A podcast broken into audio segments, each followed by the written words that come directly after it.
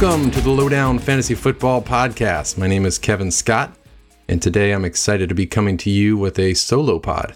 I'm going to look back at week five, uh, minus the Bills Titans game because it's Tuesday, it hasn't happened yet, and just take a look at some of the most important developments for fantasy. And what I'm going to uh, do is look at running back and receiver and tight end specifically, since those are the most crucial positions and just talk through uh, what are the big things to know from the week, either for waivers or potential trades or whatever you uh, really need to know. And what I'm going to do is go through that with a 5 10 5 format. So, five items for running backs, 10 for receivers because there's more of them, and five for tight ends.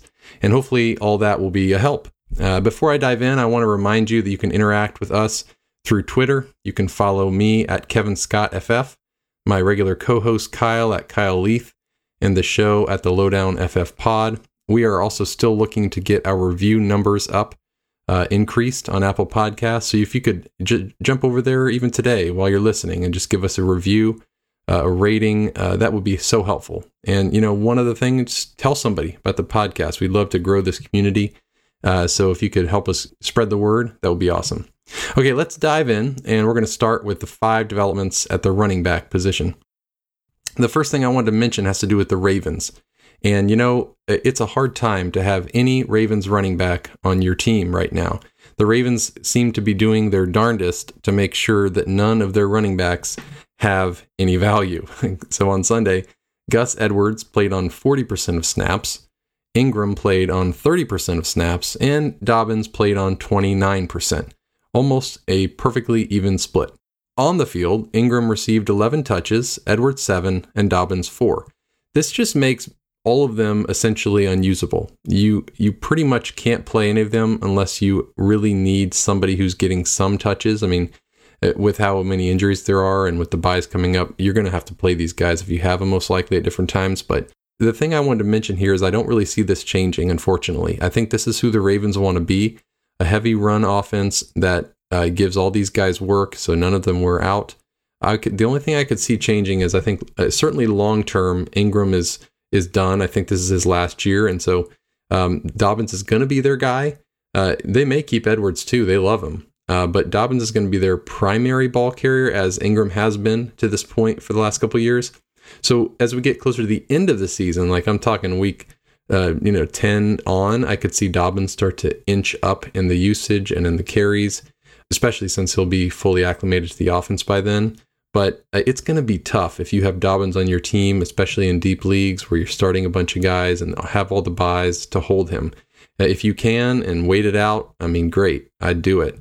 But um, I'm certainly going to be considering dropping him coming up shortly with all these injuries on several of my teams. So, just for what it's worth, it's unfortunate, but it is what it is. The next on my list is that it seems like it's officially time to be concerned about Edwards Helaire, or as they the guys on the broadcast always say, Edwards Elaire. he looks fine. Actually, he looks good um, most of the time, but the way that they're using him eh, is just not working he's not getting an opportunity to shine or kind of get loose. Now, you, you, probably know if you're listening to this that I'm a Chiefs fan, so I watch every snap. Most of his carries, uh, when he gets them, are straight into the line, which is super frustrating. They're not pitching him to the outside, they're not running counters, they're just running him straight into the line. And I'll tell you one thing I'm very confident about this offensive line is not playing well. They they lost their probably their best guard, Laurent Duvernay Tardif when he opted out for COVID. They just lost their best guard so far this year, Kelechi Osemele, on Sunday with torn ligaments in his knees. I don't know who they're going to have replace him, but I think the best case would be if they went out and brought somebody in. This is an ugly, ugly line right now. They let Mahomes get hit way too many times th- this week. And in my opinion, for CEH, Reid just needs to do a better job of designing plays so he can get going um, you have to you have to start giving him designed passes. So he's getting plenty of uh, of you know sixty percent of snaps, and he's getting plenty of targets. He had eight targets on Sunday, but they're not like designed targets where he's running like an angle route or wheel route. It's almost always happening when Mahomes is under pressure, or it's like, like just a flare out to the sideline, and that's just not going to get uh, him loose. So I'm just concerned. Now you drafted him in the first round if you drafted late, or even second or third if you drafted early with how running backs are right now, you almost have to start him. I get that. and I'm certainly going to keep starting him with the hope that they figure it out. But I just want to mention that to say that I'm concerned. the next one, another uh, bit of news that I guess could be seen as positive or negative, but the negative part is Kenyon Drake. Uh, the Cardinals, you know, they they look pretty good as a team, as an offense overall, but Kenyon Drake has looked poor all year. On Sunday, he played 67% of snaps. Chase Edmonds played on 45, so Edmonds' snaps are creeping up. Uh, the, the interesting part was that Drake received 19 touches and Edmonds received eight. But Drake went for 62 total yards and Edmonds went for 92 total yards. And that is an efficiency gap that just keeps occurring. Uh, it makes many of us think that the coaches should or will hand more work to Edmonds. I could see Edmonds becoming sort of just like a 1A, 1B situation, or even becoming the starter. Uh, so far, Drake is still the lead back, but I would definitely pick up Edmonds if he's available. Uh, he has certainly been the better back so far. To me, Drake just looks slow. He looks a little clunky and not dynamic, which is really what set him apart last season when he got to Arizona.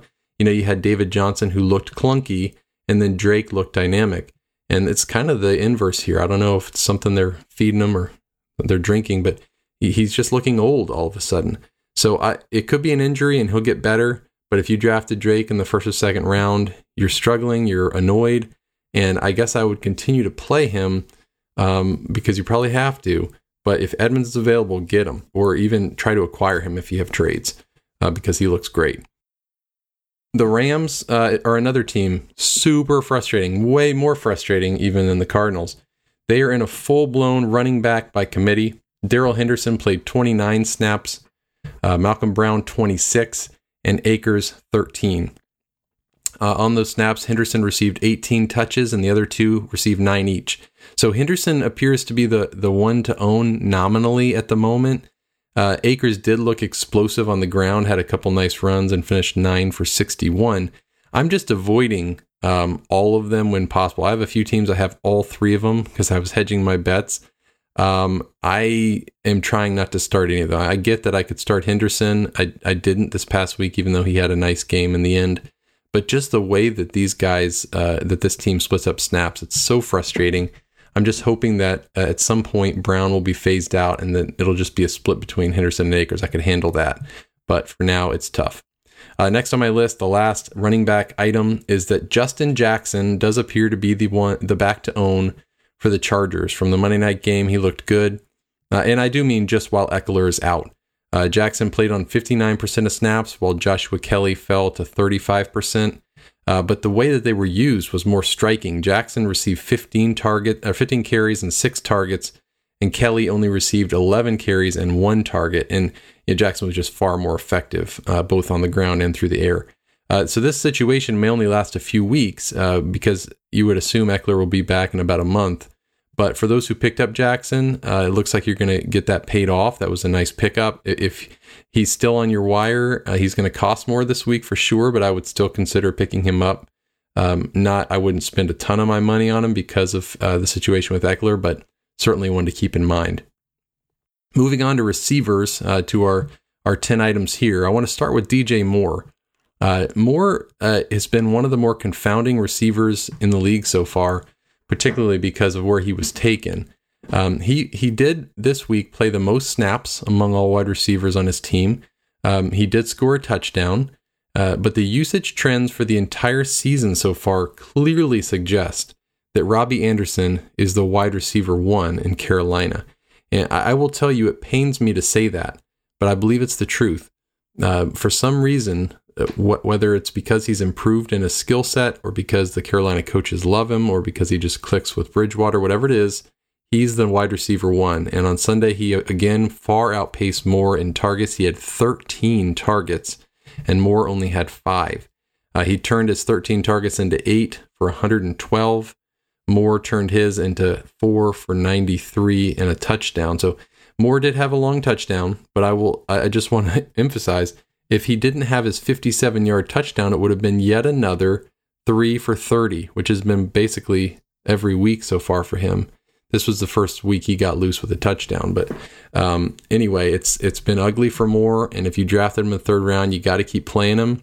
Um, you just can't expect high end production until he starts seeing at least an equal share with Anderson of the targets. The next on the wide receiver list for me, I want to mention Tee Higgins. Uh, this guy, it looks like if you picked him up a couple weeks ago, it was a good pickup. It's one that is probably going to pan out. He he played 81% of snaps, leading the Bengals receivers. He also led the group in targets with with eight. Uh, he ended with four catches for 62 yards against a very good defense. And at this point, it just seems like he's leaped ahead of AJ Green uh, and the coach's depth chart. Um, he should have legitimate value the rest of the way. And speaking of AJ Green, I just said on Twitter uh, earlier today, I don't I don't think um, he he's going to continue playing on the Bengals for very long. I think they're done with him. Now the tricky part is that he's on a franchise tag. He's making 18 million this year on a one year deal. I don't see anyone even for a seventh round pick trading for him because of that salary. So the most likely scenario for me is that the Bengals end up not finding a trade partner and cutting him. Second most likely is they don't they don't let him go at all. He just stays on the roster and is nominally helpful. Um, but and I guess there's a chance he gets traded if somebody's willing to take on that salary or, or adjust his contract. But um, I don't I don't think he's going to play much longer on this team. That they interviewed Zac Taylor, the coach today, and he was very mum about it, which is usually a bad sign. So anyway, just something to keep in mind. If you have AJ Green, I would not drop him because he may get picked up by a really good team or be in a better situation. Uh, but certainly he's headed to the bench for everybody at this point. Uh, the next on my list is Henry Ruggs. I just wanted to mention it. Hey, he had a nice game. He's fast. Uh, he he did play on 64% of snaps, but just keep in mind, uh, er, you know, don't overreact to this nice game. He played um, most of the targets, but most of the snaps, but he only had three targets. Um, he did catch one for a long touchdown, but I just think uh, he he can't be in your starting lineups unless you're in a super, you know, a, league with a super huge starting lineup. Um, until he's receiving five or six targets a week. I mean, three targets just isn't, isn't going to get it done. Uh, you can get more production, more consistent production out of uh, other other spots. Even a guy like Cole Beasley is going to generally produce more than Henry Ruggs at his current spot. Now, I could be wrong on that, especially if they start giving him more targets it just seems like they're um, they're still not going to throw the ball all that much, even in a game where they, you know, Carr kind of went off against the Chiefs here. He did, he only got three targets, so just take it with a grain of salt. Next on my list is that Cliff Kingsbury apparently hasn't figured out what the rest of us see, and that is that Andy Isabella should be getting Larry Fitzgerald snaps. Uh, instead, Fitzgerald played on 80% of snaps behind only Hopkins. Uh, I know that the guy is a great player. I know he's a Hall of Famer, but he's old now and he's kind of slow and he's not very agile. So those seven high value targets need to be going to a more dynamic player. Uh, Fitzgerald went four for 35. Isabella, meanwhile, played on 31% of snaps, only got three targets, went two for 30. I, I mean, if you have Isabella, I, I, picked him up in a, in a bunch of leagues uh, after he kind of showed signs of life there because I, I know how talented he is.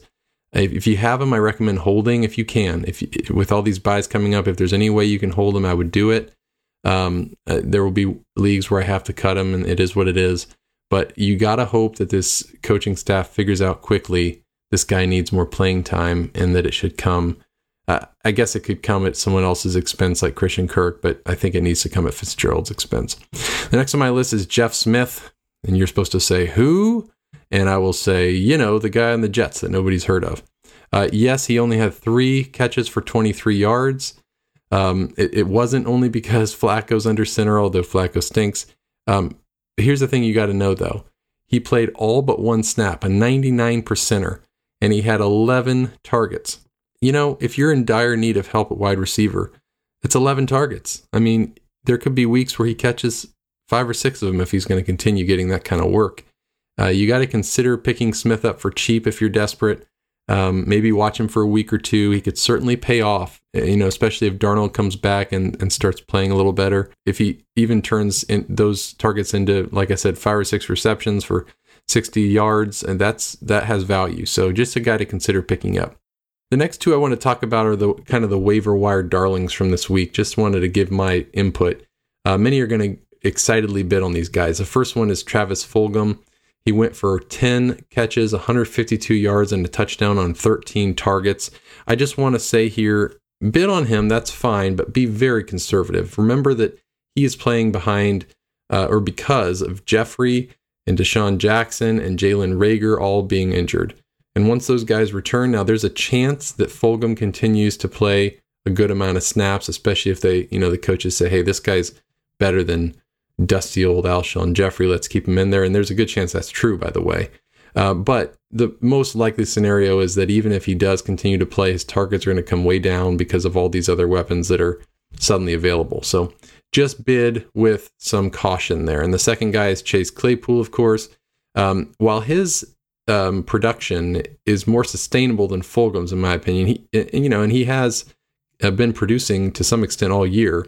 He too really only took off because Diontae Johnson again went down early with an injury, an injury that killed many of our hopes for the week.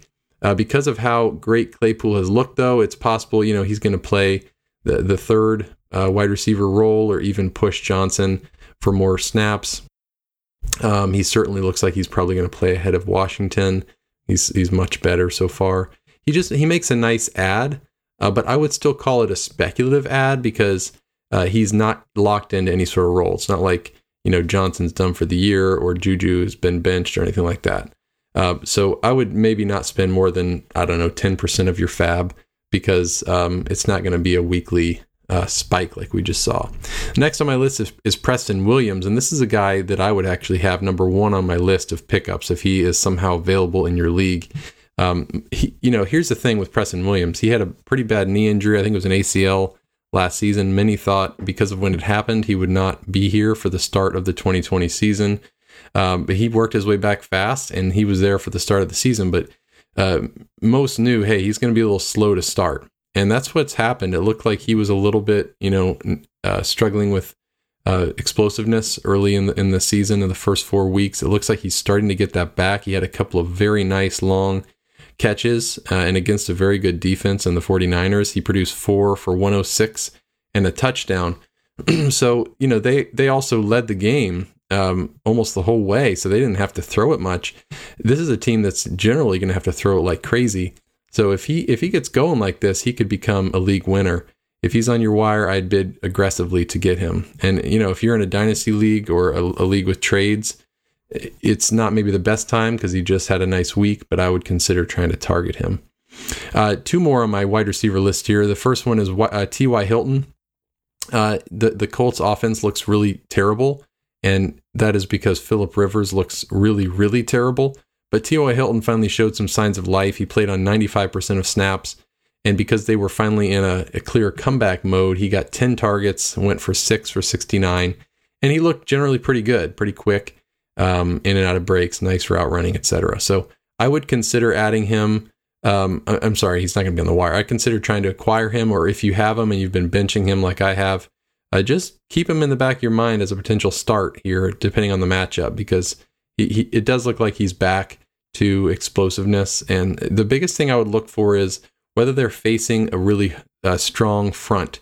Uh, if they are, Rivers is going to be under pressure and Hilton is likely going to do nothing. But if they're facing a weaker front, it could be a boom uh, week for Hilton. And the last item on my wide receiver list is the Cowboys wide receiver snaps. Now, of course, we have the sad news with Dak Prescott. That was gruesome and ugly. It reminded me of Alex Smith, and you don't want that for anybody um, under any circumstances. But here's the thing the, the Cowboys still have Andy Dalton.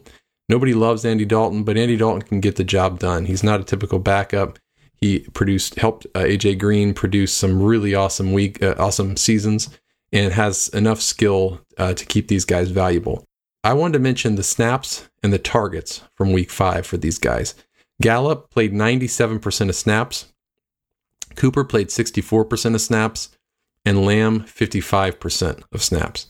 But the targets Gallup got four, Cooper got four, Lamb got 11.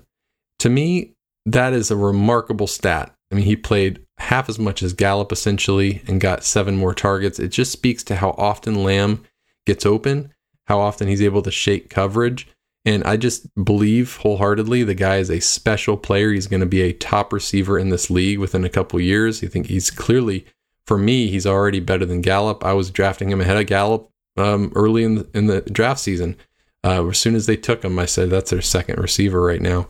Um, I know he's playing in the slot, and that's actually good for him. I, I, I, see him overtaking Cooper at some point as well. He's just a great player.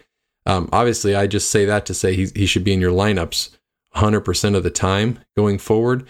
And even with Dalton, I, that doesn't change anything for me. Cooper should be in your lineups too. Now, Gallup had a, couple nice plays at the end there with Dalton, so maybe watch that. They may have a connection. I don't think any of them are um, should be necessarily benched just because Dalton's in there. All right, let's move on to our final group of tight ends. I got five items I want to look at. The first one is that Matt Ryan uh, is playing very poorly, which ironically makes Hayden Hurst an interesting trade target for me. If you have trades in your league, um, Ryan had another awful day, which led to Hurst having a pretty poor day. He had only two catches for eight yards, but he did receive six targets and he played on 83% of snaps. And, you know, with Dan Quinn being fired, the hope is this offense could improve. They shake stuff up enough, maybe you know, it gets their attention they start calling better games, etc. So, in my opinion, Hurst has a lot of upside. Um, I, am not going to go crazy here, but if you can acquire him on the cheap, or if he got dropped, um, I definitely uh, would, would like him on my team because it is thinking hard to find tight ends that are worth anything this season. And speaking of, the next guy on my list is Drew Sample. Uh, another guy that is was a big pickup a couple weeks ago after Uzomah got yeah, Uzomah got hurt. Uh, he played on 94% of snaps. Tar- uh, Sample did this week, and you know it's going to be missed by a lot of people because he only caught two balls, only had two targets. But that was against a very tough Ravens defense. So for me, I just wanted to mention Sample as a hold in tight end premium leagues. If if he's, I'm sure he's on a ton of wires. The majority of leagues he's on the wire just keep an eye on him because there's going to be some nice days as they face easier, softer defenses. The next guy on my list is Zach Ertz. Uh, so sad, so unfortunate, right? I mean, this guy played on 95% of snaps, had a great opportunity um, with all these other guys out. He did get six targets, but just caught one for six yards. I mean, so many teams were were you know they took a loss because of this performance. And I'm to have to study the tape uh, to know why this is happening, if this is just like a major skill regression, or if this is just due to defenses focusing on taking him away. Uh, my guess is that this is mainly due to what the defense is choosing to do. Like they're probably bracketing him, doubling him because they know that um, there's no other really tar- no other targets out there. Now Fulgham, if they knew what he could do, they probably would have focused on him some more. But you know, you've got Goedert out, you've got DeSean Jackson, Jeffery, Reagor, all out.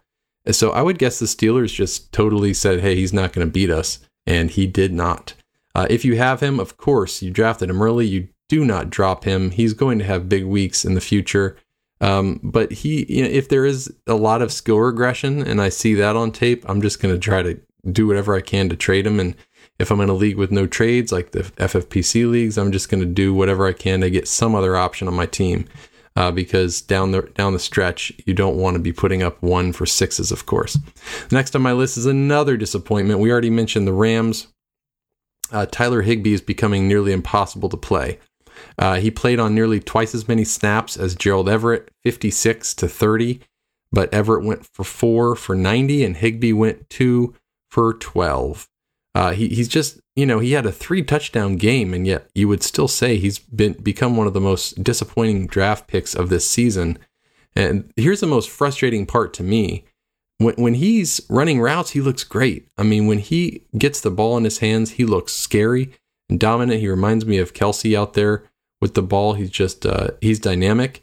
He's a tackle breaker, sort of, uh, not quite like Kittle, but he's just a beastly guy and it's for some reason uh, McVay wants to keep him in to block. It's likely because the offensive line is not very good and they need the help. And you know, if I think back to last year, the Rams, you know, their season was basically squashed because they couldn't run the ball, they couldn't do anything with the line. So it does make some sense that he's decided, hey, we're going to use Higbee to block, and it's possible that Everett's lack of blocking skill helps him in fantasy because uh, he's running the routes uh, because he can't block very well. So it kind of stinks the whole thing. If Higbee's on your wire, I'm sorry, if Everett's on your wire, uh, definitely pick him up in case this continues. But man, I I don't know what to do with Higbee except if I have him in most of the leagues where I have him, he's my like he, I have to play him. He's the only guy I can play really. Um, maybe though a guy like Sample is going to start sneaking into my lineup ahead of him because um, because of how bad he looks. The last item on the list here is uh, in Indianapolis. Trey Burton played on 45% of snaps for the Colts.